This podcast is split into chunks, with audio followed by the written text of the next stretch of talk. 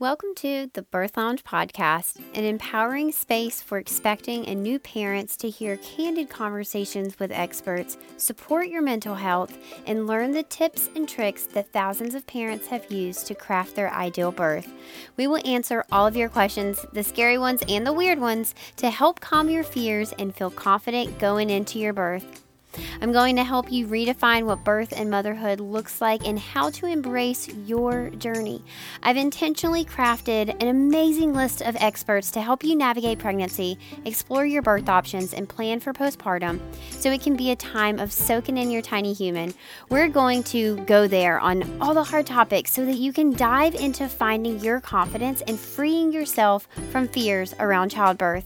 With almost 10 years of experience in family education and a master's degree in human development and family studies, I created this podcast as a way to share information so parents can make educated and informed decisions about their care during pregnancy and childbirth. This is a birth community driven by evidence based information and research in hopes to help you explore your options, understand your rights, and know what choices you have along the way. I'm your host, HeHe. Now let's get to the good stuff. Hello, have you heard about my completely free class that teaches you six evidence based ways to avoid a C section and reduce your tearing in labor by up to 50%? And remember, I mentioned it was completely free. This class is going to teach you how to advocate for your preferences in the birth room so that you can have a birth that's filled with joy and not birth trauma. Advocating for yourself starts with being empowered with the right information so that you can ask the right questions and confidently make decisions during labor based on what feels good to you and your baby. But here's the thing the US has one of the highest C section rates in the world, and it is ever climbing year after year. And it's not because the system is broken, albeit it is, but it's really because women don't have the tools to navigate that broken system. We may not be able to change the system before you have your baby, but what we can do is change how you operate within that system. Change the conversations that you're having with your providers, change the places that you are getting your information to help you have informed conversation with your doctor before you have your baby. I want to teach you how to do that. We know the reasons that our C section rates are climbing. We know the reasons that inductions happen so often, and we know the reasons that babies end up in the NICU. I want to help you avoid all of that so that you can have a birth that you love. You can find my free class at thebirthlounge.com backslash C section so that you can learn six evidence based ways to avoid a C section and reduce your tearing and labor. Again, that is thebirthlounge.com backslash C section. See you there. Hey, y'all, and welcome back to another episode of the Birth Lounge podcast.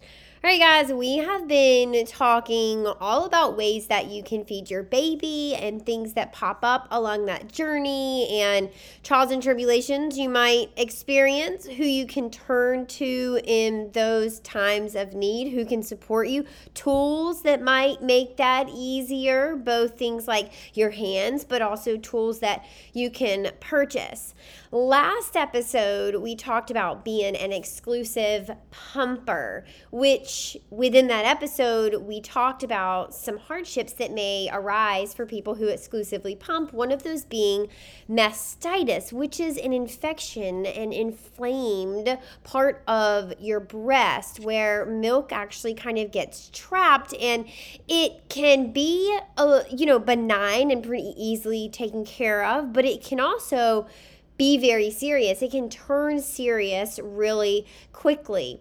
A lot of people who experience mastitis or who have mastitis are going to experience flu like symptoms. So, body aches and fatigue and fever, and sometimes the shakes that come with it. A headache can also accompany it. You want to know what you're looking out for. But then the question is well, now that I know that I have it, what do I do? Well, in the end of 2022, the mastitis protocol, so what IBCLCs and CLCs and other lactation and infant feeding professionals recommend in terms of what parents should do to remedy mastitis recently changed. And so I wanted to have a conversation about specifically mastitis, what you should know about the symptoms, what you should know about how it's going to make you feel. Will it impact your milk supply? Will it impact your feeding journey? Is it safe to keep feeding your baby? What do you do to resolve mastitis. How do you do that? Do you need to go see the doctor? Is it just a doctor's note? Are there over the counter remedies? Well, I knew the perfect person to have on the show, and it is my friend Lara Proud, who is behind Beyond the Bump. She's behind the account and the business Beyond the Bump, which she started actually when she was on maternity leave with her son, and she encountered a lot of problems. She was super blown away, especially as a registered nurse, by the lack of resources when it came to prenatal care and classes, educational support, postpartum support, and breastfeeding support for new parents. And she didn't want other people to struggle like she did. So she founded Beyond the Bump.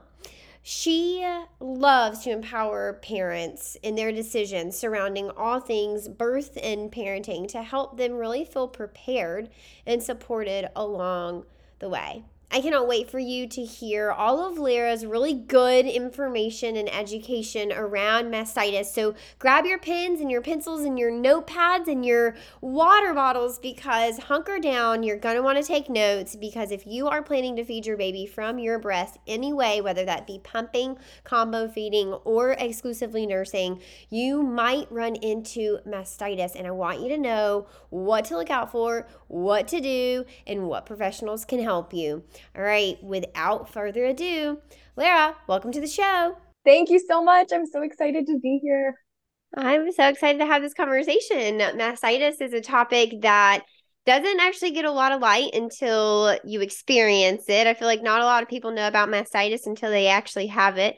And so I'm excited to get the word out. Also, uh, protocols for managing mastitis have recently changed. I want to talk about what that change is and are we seeing it be successful or are we seeing it be unsuccessful? What does that look like? But before we do all that, you're in Canada and I'm in the US, and a lot of our listeners are, uh, you know, abroad somewhere else. So today's topic is a general topic, but what is said today, we're going to try and keep it general as well. But some things are going to be specific to the Canadian practice. So make sure as you're tuning in, you're listening for we'll we'll try and note like this is specific to Canada, and I'll try and share what we do in the US as much as my knowledge holds. But make sure that you're looking up specific protocols and things in your region of the world to know what is applicable to you, right? And Lara, do you see people beyond Canadians or do they need to live in Canada to receive services from you? For services, I have an online course. It is specific to Canadians, not limited to, but very specific to our healthcare system yeah. for the prenatal course that I offer. But lactation services, because I'm a registered nurse, it is based off of jurisdiction. So you'd have to be Canadian. Perfect. Cool. All right. Just to get that disclaimer out of the way. All right. So I think let's start with the very basics of what is mastitis. Yeah. I mean, honestly, and I think you nailed it already. Just, you know, you don't get it until you get it. Yeah. when you do, you're like, I wish I did not understand. Yeah. Don't want to be in this club.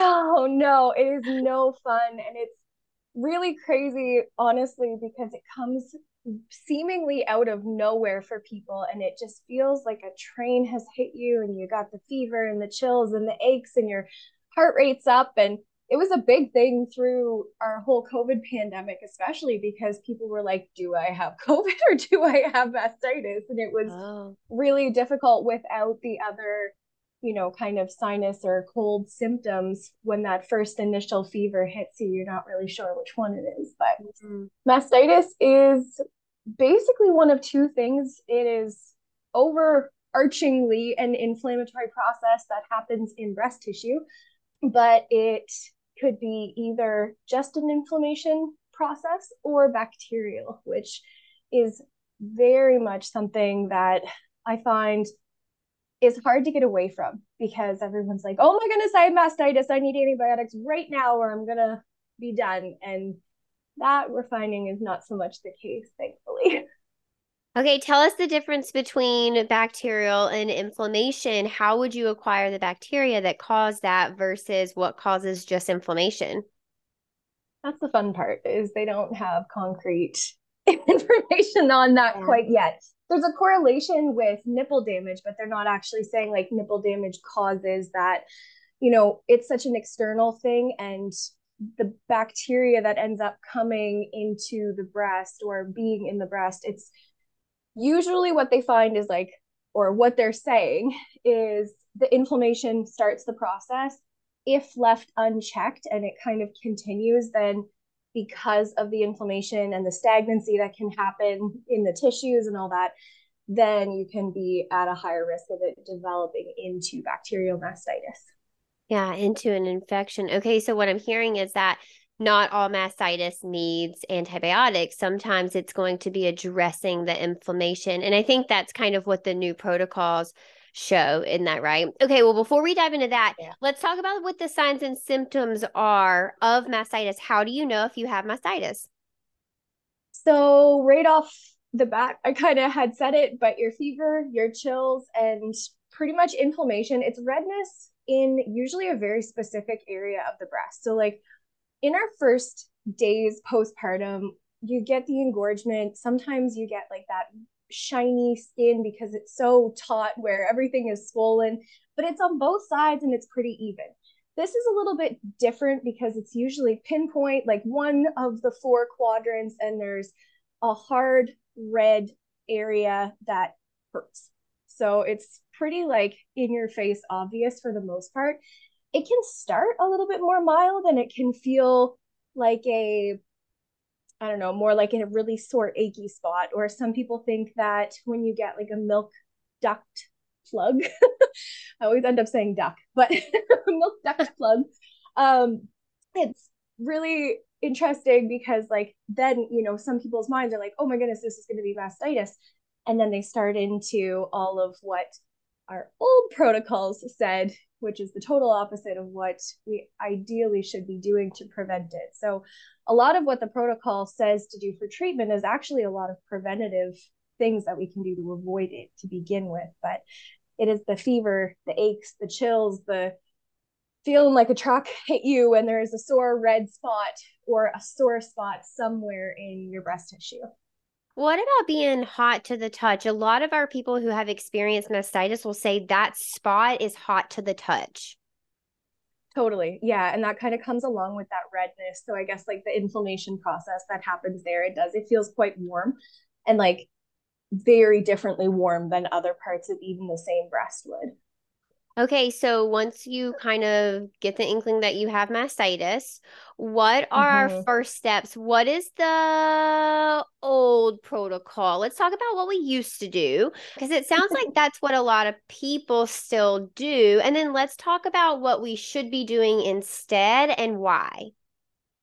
Totally. So everybody hears it and I still see it all over the mom groups on Facebook and everything like the second that you get anything going on, just big amounts of massage, pump like crazy, have that baby feed on that breast, make sure that you're, you know, using a hot shower, massage, or like the vibrators or the breast massage tools or anything. And people are like digging into their breast tissue like crazy. I have had people show up at my office and they're like bruised like crazy yeah. and they're just, yeah. Oh, it hurts so much. Yeah. And we actually are doing kind of the polar opposite of what is helpful because there is so much. I mean, a breast is an organ, right? So just like if it was a kidney, just like if it was a bladder, just like it was anything else, we need to handle it with care and be fairly delicate. So I usually say like no more pressure than what you would wash your face with mm. if hmm. you are handling your breast because the chances of you increasing inflammation and how many like microscopic little ducts there are and the very intricate way that the breast tissue actually works and the hormone response and all the stuff. There's so much to it, and it's really easy to disrupt it, especially if you know you're maybe a first time parent. This is your first time having to deal with making milk. it's like, oh my goodness, this is a totally new thing. It's a new thing for your body. And we have a tendency of like, oh, there's something there. I'm going to squeeze that out.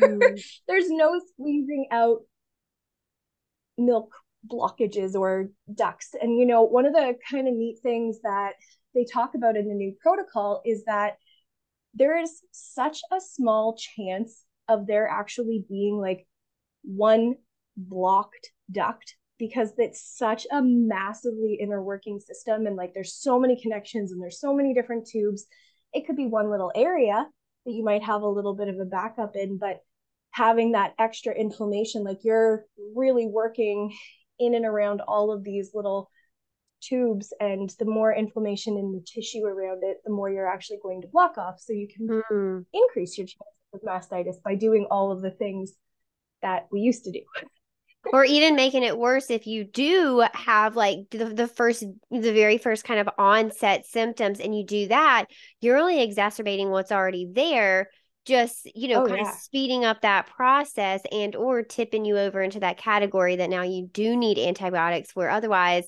you might would have been able to avoid them. Exactly.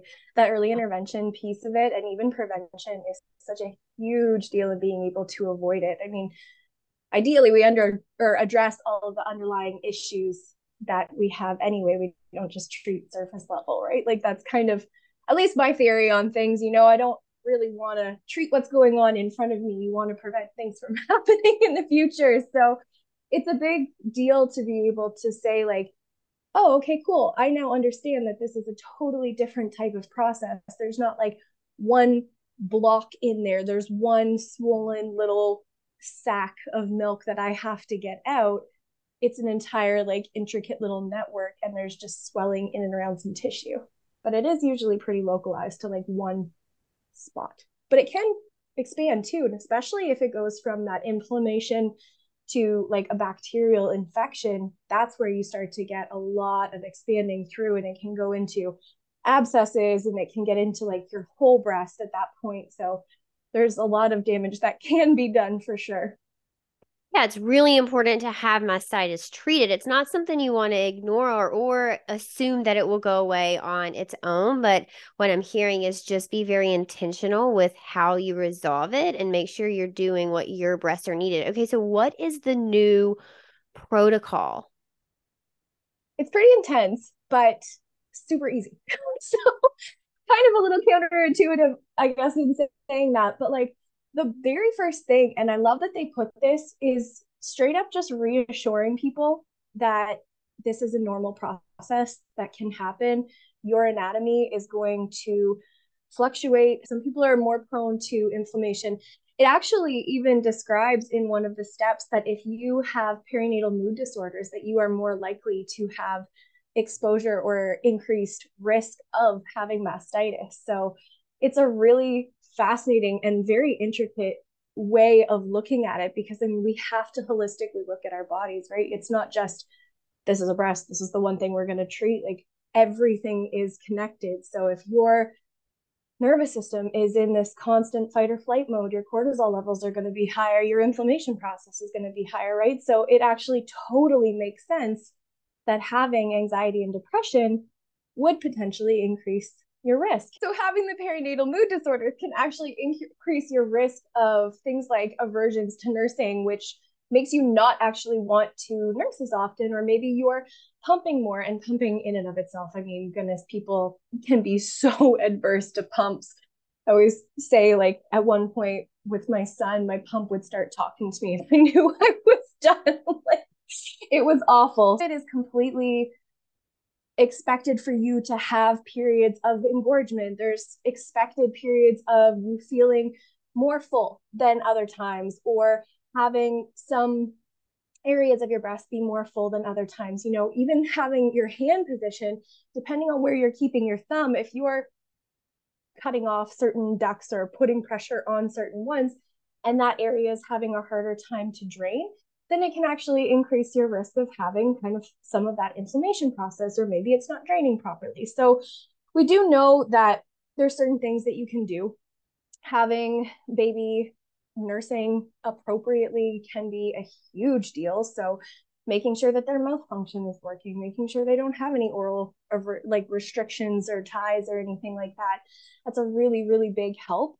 But when you notice that something is actually starting to happen, so maybe there's a spot that gets sore, maybe you're like, oh, I've got a blocked milk duct there, which we now know is not actually just a duct. The biggest thing that people do is like, oh, I'm going to empty that out. I'm just going to work at it until I get it out. And everybody produces milk very different. Some people will actually see like globs of fat of milk coming out at certain points, but not everybody has that either. So, what you want to try and avoid doing is overstimulating that breast because if there's already inflammation there and those little teeny, teeny, tiny tubes are narrowed, you're not going to be able to force something through it. You're actually going to increase the amount of inflammation that you have there. So, the more that you increase the amount that you're pumping, the higher your milk supply is because our bodies are freaking brilliant and want to produce what our babies need. So if our body's being told make more milk, we will make more milk.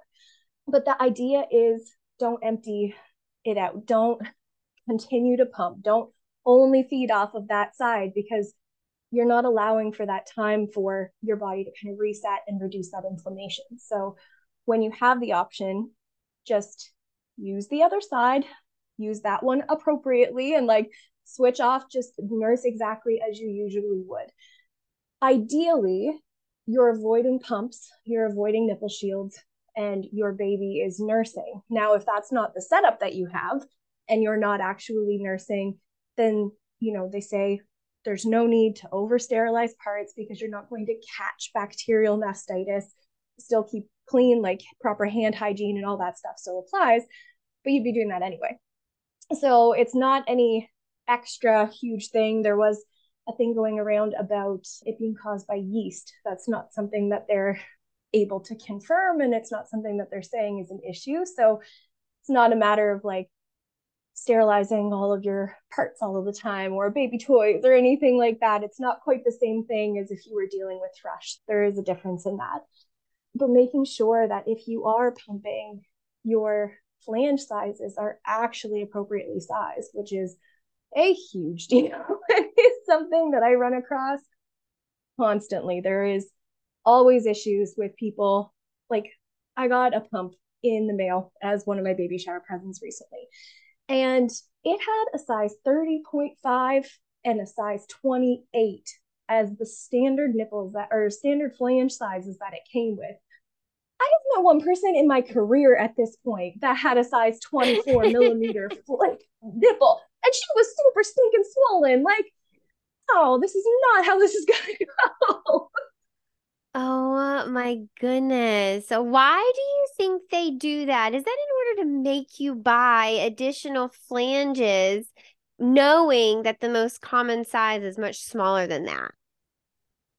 I wish it was, but like these companies don't even offer smaller flange sizes that are appropriately fitting in a lot lot of cases. Like even some of the really big brands, you have to buy the aftermarket ones to fit the pumps. Like I have all these little inserts that we get from Amazon or pumps, flanges from other companies. But man, there's like 24 millimeters is what they use for cows. Like we're not freaking cows. oh my goodness. Okay, what is the standard flange size that you kind of see? What's the like average?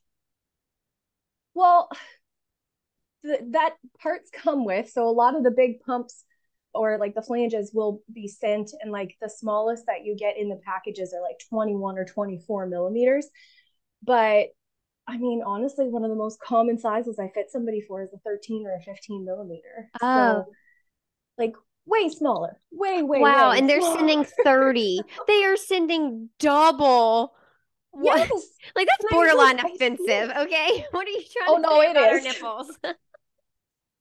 entire areola fits in that. Like, come on, we don't need that. We're not like, oh, it's just, it's so mm. brutal. But people will get pain. And I see in the hospital, they'll be in so much pain while they're pumping and they'll send them home with these size like mm. 28 and 30s, hoping mm. that that's mm-hmm. going to fix the pain. But it doesn't. And then we get in here, do a proper flange fitting. It's like, oh, size 13. Hey, look how much extra milk you're putting out. Plus, it's super comfortable. Like, it shouldn't hurt.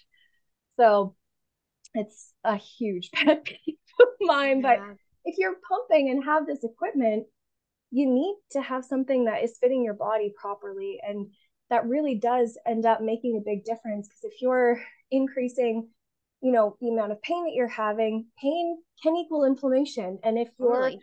going to be pulling like the amount of suction that we use and some people will go and they're like you know what i'm just going to crank my pump as high as i possibly can and put out as much milk as i possibly can because my setting's on the highest well it actually is again super counterintuitive so looking at it from a mastitis perspective you know the smallest amount of suction while you're actually getting milk out is going to decrease the amount of inflammation that you get. So, having a proper fitting flange and only using the suction that you need in a pump are really easy ways to be able to help decrease pain and inflammation and potential for like nipple damage and all kinds of stuff. So, there's ways of making things comfortable. And just because it is comfortable doesn't mean it's not effective. And I feel like the pain Olympics kind of comes into play here. Like, well, if it's not hurting, it's not working, you know? Oh and my. I agree with that in the slightest. No.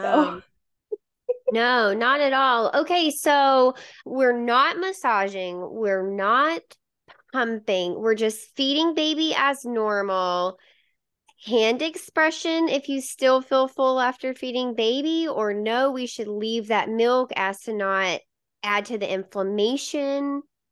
It's a little bit tricky because it depends a bit on how early in your journey you are as well. Because I mean, ideally, you're only taking out what you need to. There's this thing called a feedback inhibitor of lactase, and it's this they call it fill. So when you're full, you release fill.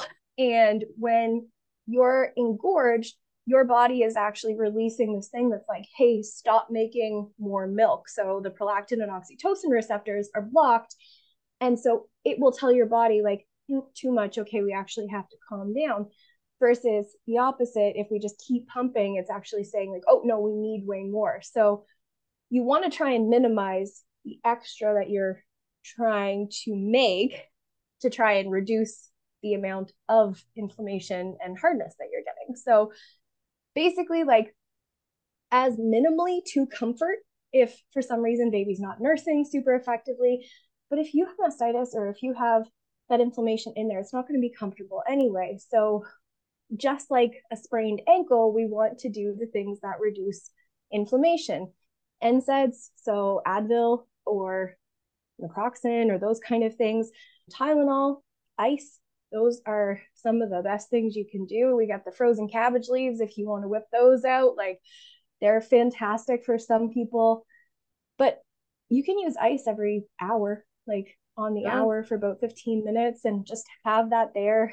People's supplies will be really different coming out of mastitis in some ways. Some people will, depending on how they treat it, I'll say, have either a lot more milk or they can notice a temporary dip you can always get that back up by expressing again and having that, but your body will need a little bit of time to reset. So it's okay to use ice, it's okay to use Tylenol and Advil. Those are safe and they will actually help to decrease the inflammation. And sometimes just doing those things right off the bat is enough to prevent it from actually reaching the level of mastitis or definitely ideally to prevent it from going to that bacterial mastitis. Yeah, okay. And in terms of that bacterial mastitis, if you do need antibiotics, that milk is safe to still go to your baby even though it has antibiotics in it. Totally.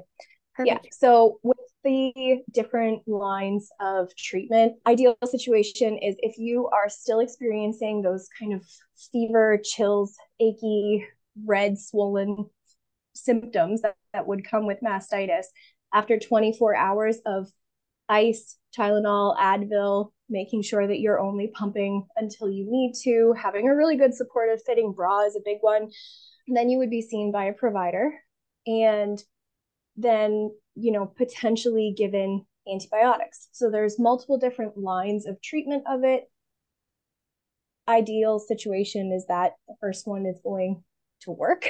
so they're oral antibiotics. People don't necessarily need to instantly be hooked up to an IV. I worked in the ER for years and everyone would come in and it was just like, oh, they've got mastitis, get them on an IV antibiotic like yesterday. So that has changed hugely as well. And we know that using therapeutic ultrasound at like a physiotherapist's office or at a physician's office can actually help to decrease inflammation as well. So wow. there are lots of different treatment options for it.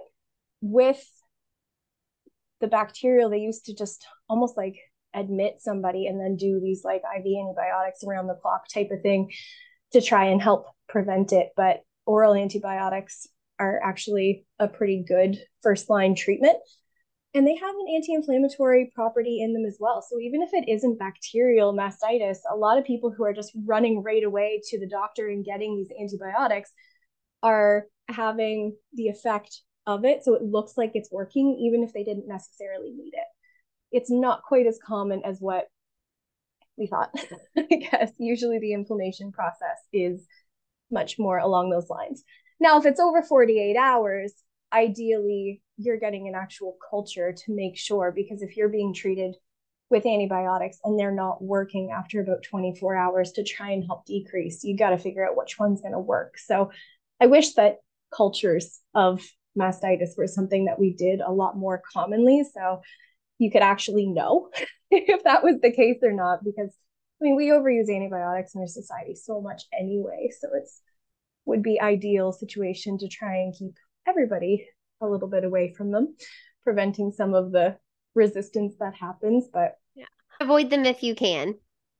Oh, yeah, absolutely. Yeah. I mean, they wreak havoc on your gut too, right? Yeah. So it's not like they're benign and it's just an easy thing. And especially for people who have recurrent mastitis and they're just mm. treated constantly, like that absolutely should not be the case. Like you should be getting a culture at that point because either it's not being fully treated or there's something else going on usually there's an underlying issue that you know either there's an oversupply or maybe baby is not feeding properly or maybe i do see like a lot of the time people are just expressing like crazy and it's not allowing that supply to regulate so yeah. Okay so when we have antibiotics it's good to follow them up with probiotics?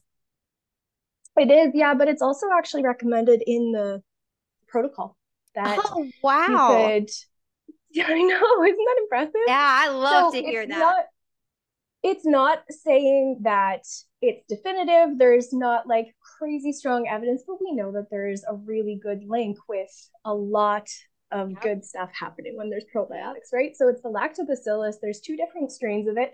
I'm not going to try and pronounce it because they're ridiculous, but there is the lactobacillus strains of it, and it actually can potentially help as one of the steps of the treatment plan. So it's wow. not even just in response to the antibiotics, it's to help with the inflammation process and what's going on in the breast tissue as well. That is awesome. Okay, what about sunflower lecithin? We have a lot of people that ask about it. What's the data say about mm-hmm. that? It's a bit of a tough one because, like most natural supplements, there's not a whole pile of like solid, solid sure. data on it which doesn't happen a lot anyway. Um, anecdotally, I do find that, especially if somebody is like prone to having plug ducts or blockages or something. I personally will recommend it, but I don't use it as like a treatment. Like you don't say, mm. hey, go use this. It's like, here's a temporary solution while we get this figured out to figure out what is the underlying cause of these issues. Got it. So it just is enough to keep almost like the fat from being too sticky and mm-hmm. sticking in there. Mm-hmm. Not that it's actually how it works, but you know what? It feels like that. so, yeah. One of the big things that does happen, and they actually mention it. I love this new protocol. Like, it actually makes me so happy because they mention using it nice. for blebs. So oh. if you're getting oh. like these little milk blebs or anything on it, and especially to not they call it unroofing, but like basically yep. like taking the top off of them. I know. Ah. the same feeling. It's like nails on the chalkboard, the idea of that. But sometimes with, you know, either mastitis or if you have an inflammation process going on or like some nipple damage, people will like pick those things off and then it's just a perfect little pathway to introduce extra bacteria, bacteria and issues there and all kinds of different things. So they do mention being able to use the sunflower lecithin for that exact reason to try and help prevent those little blebs from forming and making sure that if you do get them, you don't mess with them. Yeah. They will yeah. go away. Yeah, those will self resolve where mastitis uh, is unlikely to. Okay, you mentioned two proper fitting bras. What do we need to know about our nursing bras and tanks and pumping bras, things like that? How is that going to contribute to mastitis? Yeah, pumping bras are a big one, honestly. Wow. People will use them and they're so tight and they're mm. like just stuck in one position. So, depending on now, this is just kind of coming from my practice, but like sometimes I see that people will just stick them on, and depending on the type of pump, either the fully wearable ones, a lot of those ones do not have proper fitting flanges and they're hard to fit. But even if you had like the flanges that stick out through the bra and then attach to your pump, it basically it doesn't allow for as much easy drainage. So if you are exclusively pumping or if you're pumping to be able to kind of get baby that bottle, making sure that you're using like very gentle, which is the key, but hands-on pumping techniques. So moving that flange around, not just like stick it in your bra, let it go, because there's pressure that's going to be put on by different parts of the pump and you want to be able to just like baby like they don't stay perfectly still for an entire feed. They use their hands like a little kitten to be able to knead the areas and all that stuff.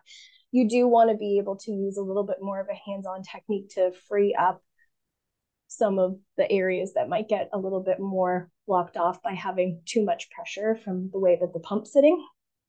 Otherwise i know a lot of people really struggle if they start to wear underwire bra when they're nursing because it just it does the same thing. It keeps that really tight pressure up against the chest wall. But you know having a good fitting supportive bra when you're having a mastitis situation a lot of people are like wear a really really tight bra. It's that same idea that they used to say when you're trying to dry up your milk wear a really tight fitting bra don't recommend that now because again it inc- increases your inflammation. So using lymphatic drainage is a really nice one as well. So really gentle like strokes up towards the armpit from the breast. It can help to decrease the inflammation and move around a lot more of the fluid but sometimes that can be restricted if you're wearing way too tight of a bra. So you just want something that fits really well is comfy use that hands-on pumping yeah.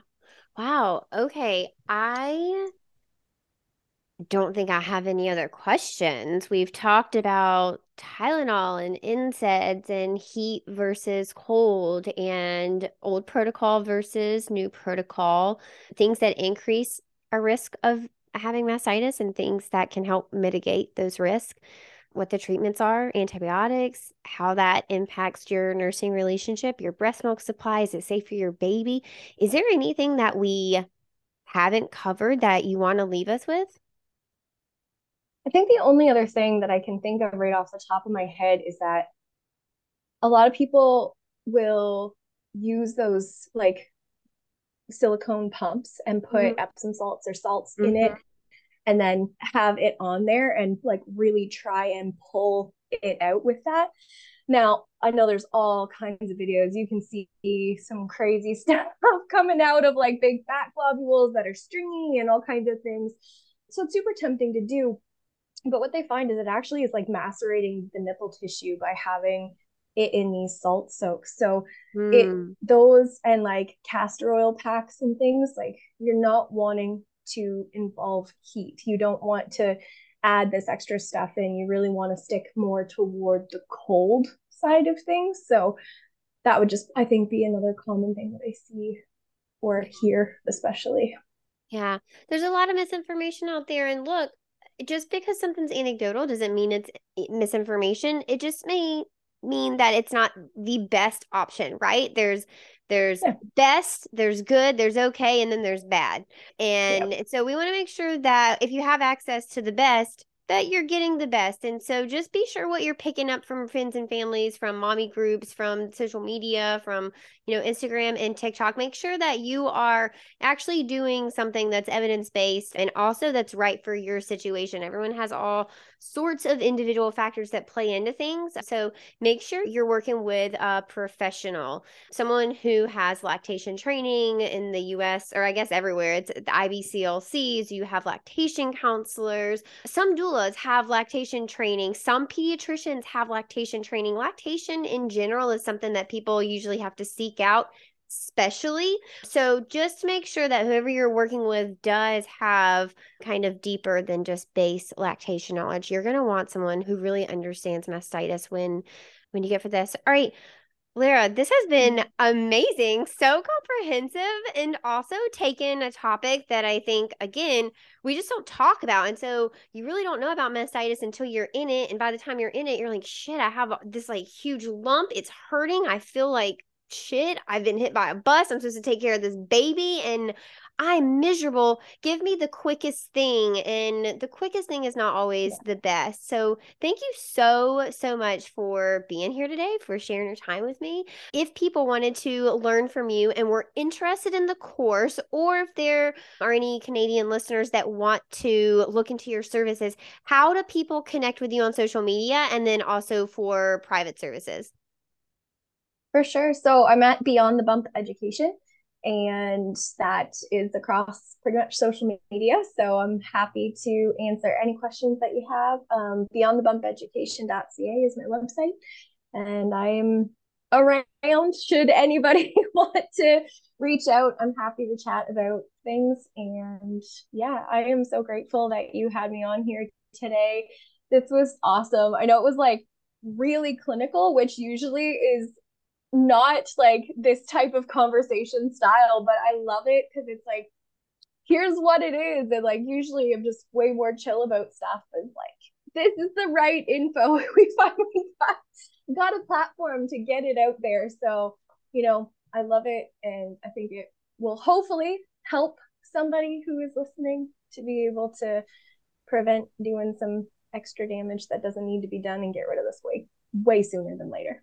Absolutely. You know, it's so encouraging to me to hear that the new protocol was better, made things better. It, yeah. it hit the nail on the head, it sounds like. And that just, yeah, that thrills me. All right, Thank you so much for tuning in today. It has been a blast to hang out with you all. As always, I love hanging out with you guys and talking about topics that we don't get to talk about. I will see you next episode, but until then, make sure that you head over to Instagram and connect with me at Tranquility by HeHe or at the Birth Lounge, which is at the dot birth dot lounge and send me a DM. Tell me you listen to the show. Drop a little emoji. Drop a cute little bump pic. I want to celebrate you where you are in your pregnancy. All right, you guys, until next time, toodaloo!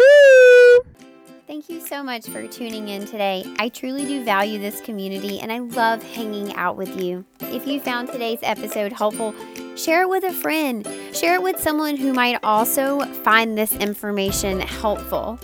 I'd love to hear what you have to say and read your sweet words on iTunes. You can leave us a review, and this helps get this information into the hands of parents who might also benefit from hearing it. If you're interested in joining the Birth Lounge, you can go to thebirthlounge.com. Our blog is linked there. You can find all sorts of free information as well as how to get your access to the Birth Lounge. You can always hang out with me on Instagram as well at Tranquility by HeHe. Until then, stay educated, stay supported, stay confident.